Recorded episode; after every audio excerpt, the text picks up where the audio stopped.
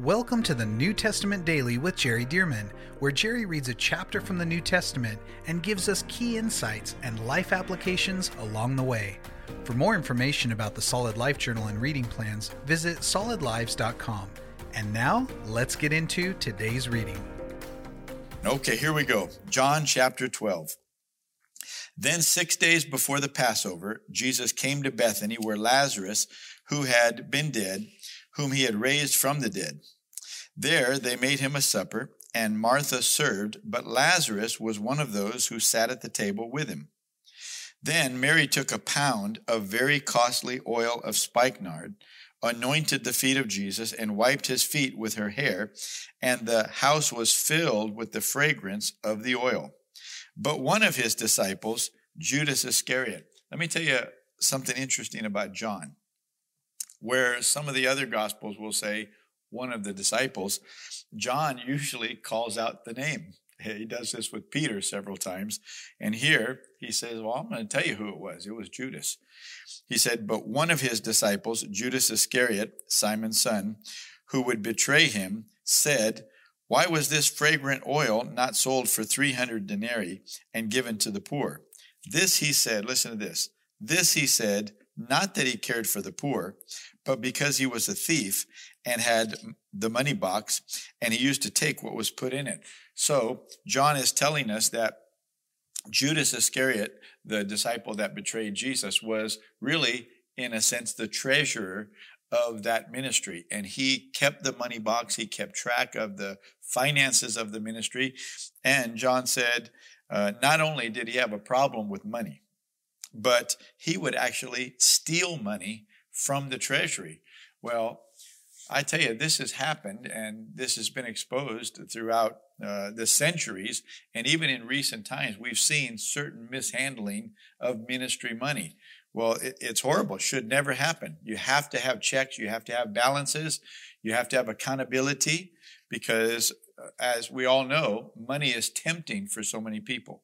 So thank God for the ability to have checks and balances. However, even in the ministry of Jesus, this was happening. And what's interesting is Jesus was aware that this was happening and he knew that it was going to come to a head and Judas was going to go off the deep end and actually betray Jesus. Uh, so notice this, verse 7. But Jesus said, Let her alone. Now we're back to this woman. We're back to Mary. Mary, Martha, and Lazarus are siblings. And we're back to Mary now, and she has taken this very, very expensive bottle of oil, this alabaster, alabaster flask of oil. She's broken this, broken it open. The fragrance fills the whole house. She pours it on his feet. She wipes uh, his feet with her hair. You know the story here. And Jesus says, Let her alone, uh, because they're saying she should not have done that. We, we could have sold this for 300 denarii, nearly a year's wages. This thing, this oil was so expensive. This was like top of the line oil. So expensive. We could have sold that and given to the poor. John said, no, Judas didn't care about the poor. he wanted that in the treasury box so that he could, you know, uh, take some of that money for himself. Horrible. So Jesus said, let her alone. She has kept this for the day of my burial. For the poor you have with you always, but me you do not have always. That's not Jesus discounting giving to the poor because Jesus was very much in favor of that. The Bible is very much in favor of that. God very much is pro helping genuine poor people without question. But Jesus is saying, but she's doing something that you won't have an opportunity to do once I die, once I'm raised from the dead, once I go back to heaven you won't have an opportunity to do this, but she's coming at the right time and she's anointing him. And Jesus said, For my burial. Now, whether or not Mary understood all that is not clear. But Jesus said that there's something happening here that's very important to happen right now. And she is giving something uh, very costly. And this really comes back to sacrificing for the Lord, sacrificing to bless Him. And uh, like he said in, Ma- in Mark chapter 10, whoever gives up anything for my sake or the gospel's, wife, lands, children, anything, will receive a hundredfold now in this time. So he's saying, listen, God will bless you for it, but there's something about giving for my sake and the gospels. And she's clearly giving for his sake. Verse 9. Now, a great many of the Jews knew that he was there, and they came not for Jesus' sake only, but that they might also see Lazarus, whom he had raised from the dead. The miracle of raising Lazarus from the dead may have been the most widespread and famous miracle in Jesus' day that he ever did. Raising Lazarus from the dead. It's not the only person he raised from the dead, but it may have become the most widespread and famous. Verse 10 But the chief priests plotted to put Lazarus to death also, to death also, because on account of him, many of the Jews went away and believed in Jesus. So, uh, through the testimony uh, and through the miracle of Lazarus being raised from the dead, and of course, they could corroborate that story because everybody was still alive. Everybody that was there when it happened, everybody that saw him, experienced him being dead, could validate that and say, that it happened. No, he was dead. And now look, here he is, talk to him. You know, so I mean, this is an outright uh, evident miracle that can be proven and it has credibility. And because of this, many of the Jews were turning to believe in the Lord. Well, the chief priests hated that. And so they not only hated that people were turning to believe in Jesus and wanted to kill Jesus, but they said, we need to put Lazarus to death too, because his testimony and his life is really giving the ministry of Jesus credibility. Verse 12. The next day, a great multitude that had come to the feast, uh, a great multitude that had come to the feast, when they heard that Jesus was coming to Jerusalem, took branches of palm trees and went out to meet him and cried out. Now listen to what they said.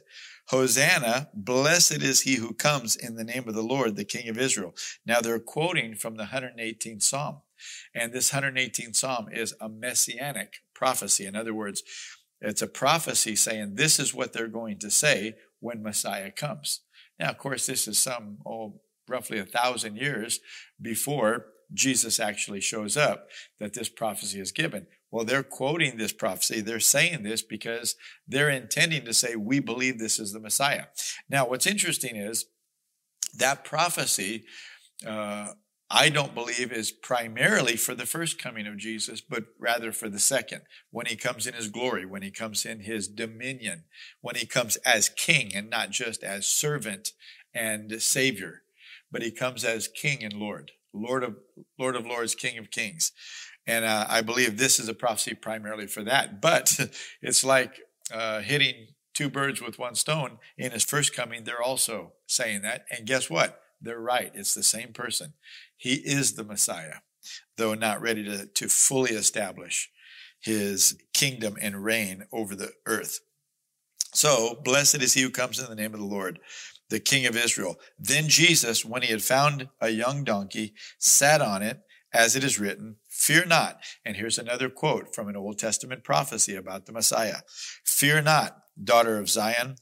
Behold, your king is coming, sitting on a donkey's colt.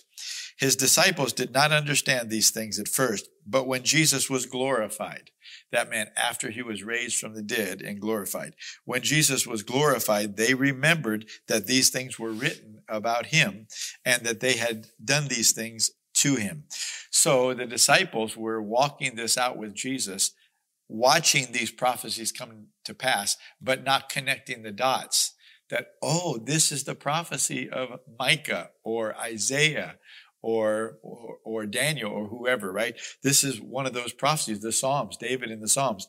They didn't connect all those dots at first, but after Jesus was raised from the dead, then they started seeing these prophecies in the scripture and saying, oh, there's another one that happened. There's another one that happened. Can you imagine how cool that would be for them to have these revelations? There it is again. There it is again. And it would further confirm in their hearts. He is the Messiah. There's no way these hundreds of prophecies could have all come to pass in this short span of time uh, of Jesus' life, some 33 years while he was here on the earth, without him being the Messiah.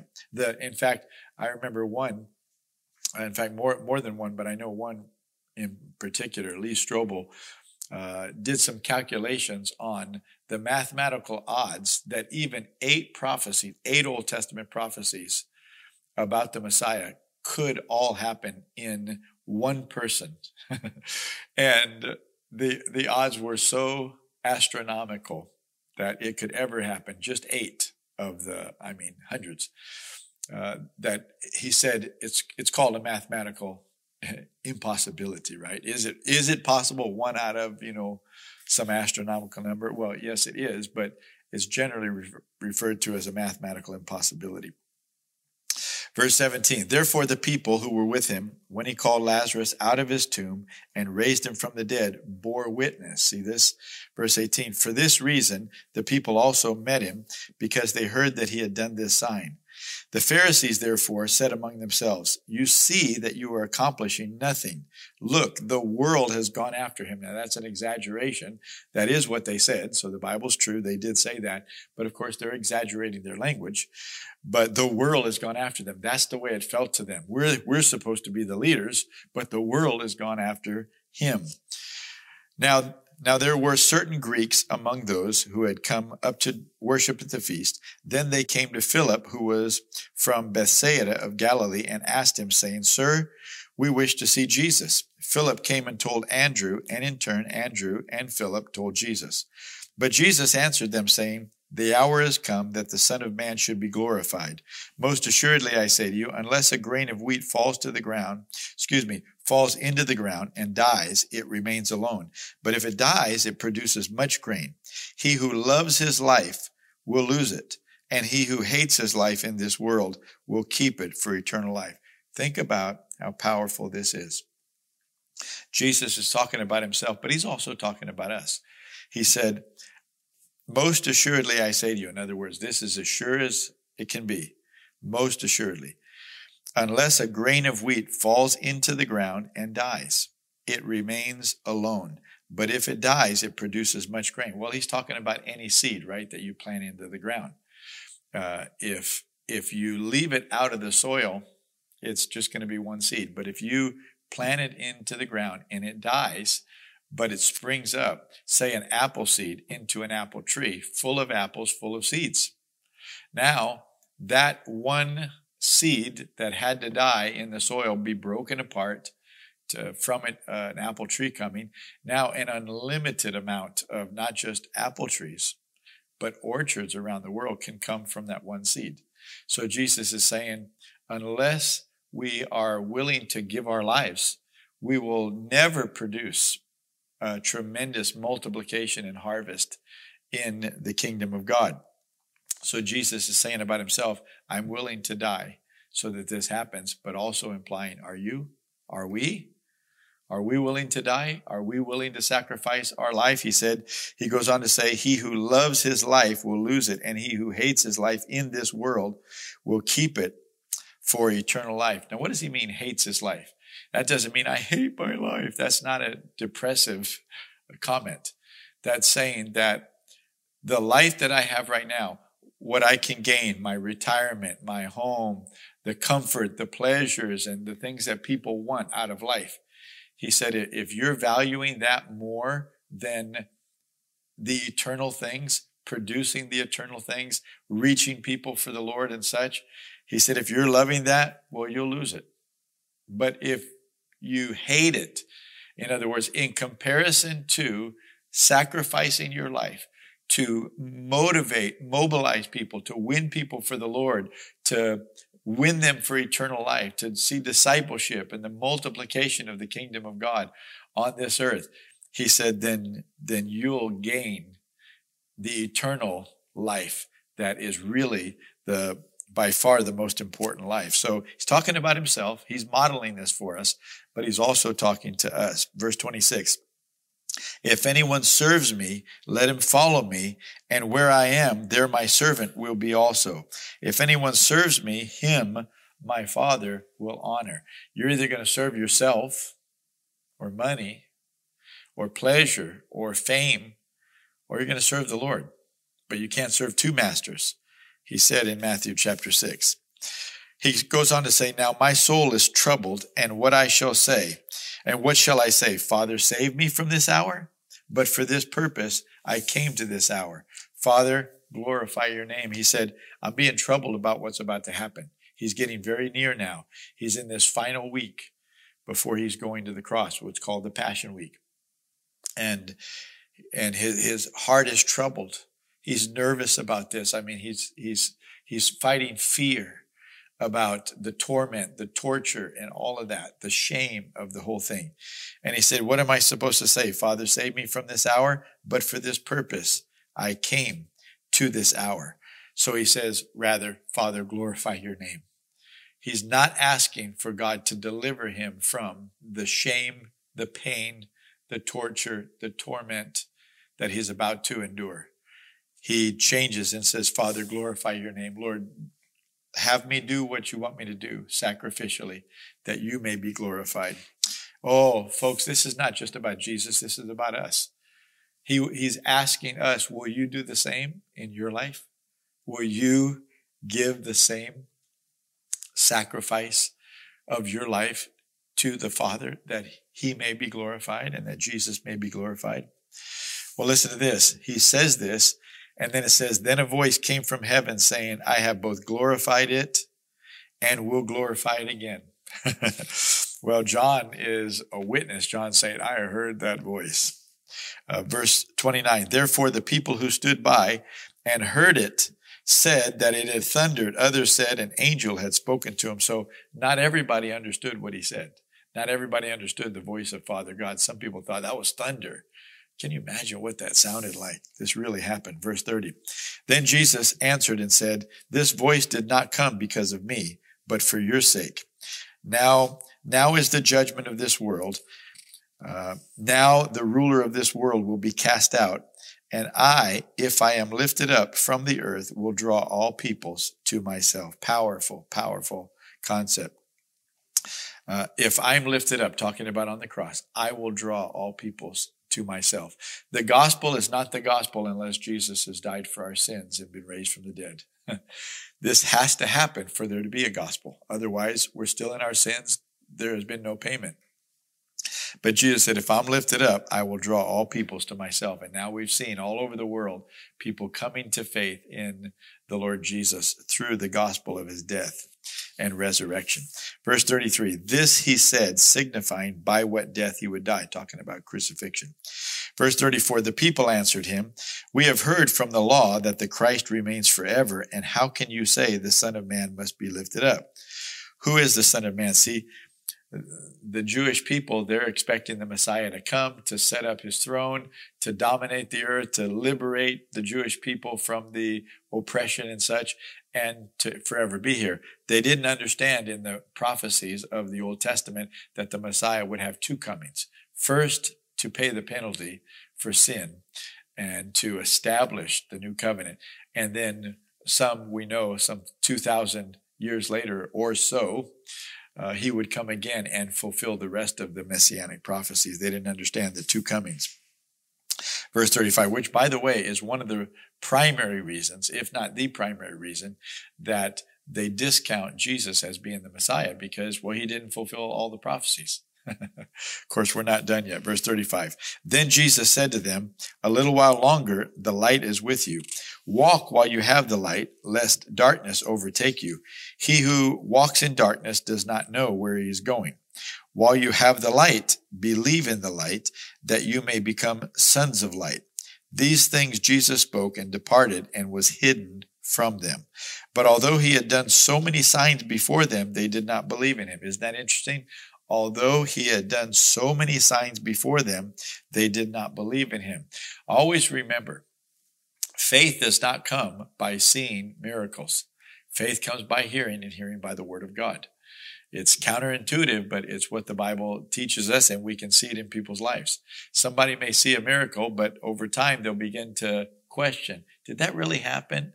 Uh, could it have been could this have been an explanation for why it happened or that as opposed to it being a miracle from God?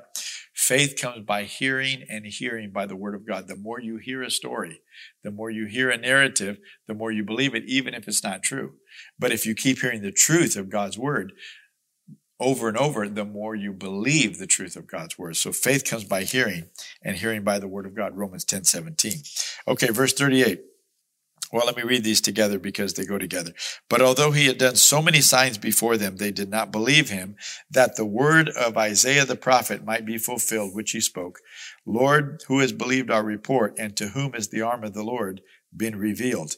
Therefore, they could not believe because Isaiah said again, He has blinded their eyes and hardened their hearts, lest they should see with their eyes, lest they should understand with their hearts and turn, so that I should heal them. If people would understand, if people would believe and turn to the Lord, then the promises will come to pass, including healing, salvation, deliverance, and such. Verse 41. These things Isaiah said when he saw the glory and spoke of him. So this would be the sixth chapter of Isaiah. Do you remember in the, in the year that King Uzziah died? Uh, I saw the Lord high and lifted up. The train of his robe filled the temple. Just a, a magnificent vision that the prophet Isaiah had in, in Isaiah 6. Verse 42, nevertheless, even among the rulers, many believed in him, but because of the Pharisees, they did not confess him, lest they should be put out of the synagogue, for they loved the praise of men more than the praise of God. Listen to this. A lot of Jews believed, and, but they wouldn't speak up and say they believed because they were afraid that the religious rulers who did not want them to believe uh, would put them out of the synagogue, and so they didn't want the persecution. How many believers today that do believe in Jesus avoid persecution? And so they don't speak up, they don't, they're not open about their faith, and they avoid persecution. And notice that the Bible says here, for they loved the praise of men more than the praise of God. See, God will praise you when you stand for his truth, even if people curse you. But they, they wanted men to, to praise them and to believe that they were in agreement with them. Verse 44, then Jesus cried out and said, he who believes in me believes not in me, but in him who sent me. And he who sees me sees him who sent me. I have come as a light into the world that whoever believes in me should not abide in darkness. And if anyone hears my words and does not believe, I do not judge him for I did not come to judge the world, but to save the world. Isn't that a powerful statement? I did not come to judge the world, but to save the world. In the second coming, he will come to judge the world. But in this coming, he came to save the world so that everybody has a chance for salvation and to be on the right side of judgment. Verse 48 He who rejects me and does not receive my words has that which judges him. We're going to close with this powerful teaching from Jesus. He who rejects me and does not receive, watch, my words, and does not receive my words has that which judges him. The word that I have spoken will judge him in the last day. Isn't that interesting? The word that I have spoken will judge him in the last day. For I have not spoken on my own authority, but the Father who sent me gave me a command what I should say and what I should speak. And I know that his command is everlasting life. Therefore, whatever I speak, just as the Father has told me, so I speak. End of chapter. Okay, so Jesus is saying, you know what's going to judge you at the last day? What I've said. So that's why being in God's word, knowing God's word, knowing what's on the test is of utmost importance to us. This, we're going to be judged based on what God said, not based on what you think or I think or they think or experts think or scholars think. Uh-uh. What does the word say? What does it actually say? Jesus said, This is what you're going to be judged on. What did I say? What does the word of God say? And so, oh, I, I tell you, I, I'll bet you're glad you're doing what you're doing right now and staying in the Word of God. Well, that's chapter 12. I'll see you tomorrow for chapter 13. Thank you for joining us for the New Testament Daily with Jerry Dirmann. And thank you to those of you who have partnered with Solid Lives to help get this daily podcast and other resources like it to thousands of people around the world. If you would like to partner with Solid Lives, visit solidlives.com/give. To find out more about the ministry of Solid Lives, how you can be a part of this church planting and disciple making movement, or for more great teachings and resources by Jerry, visit solidlives.com. We also want to invite you to check out Jerry's other podcast called The Jerry Dirmann Podcast.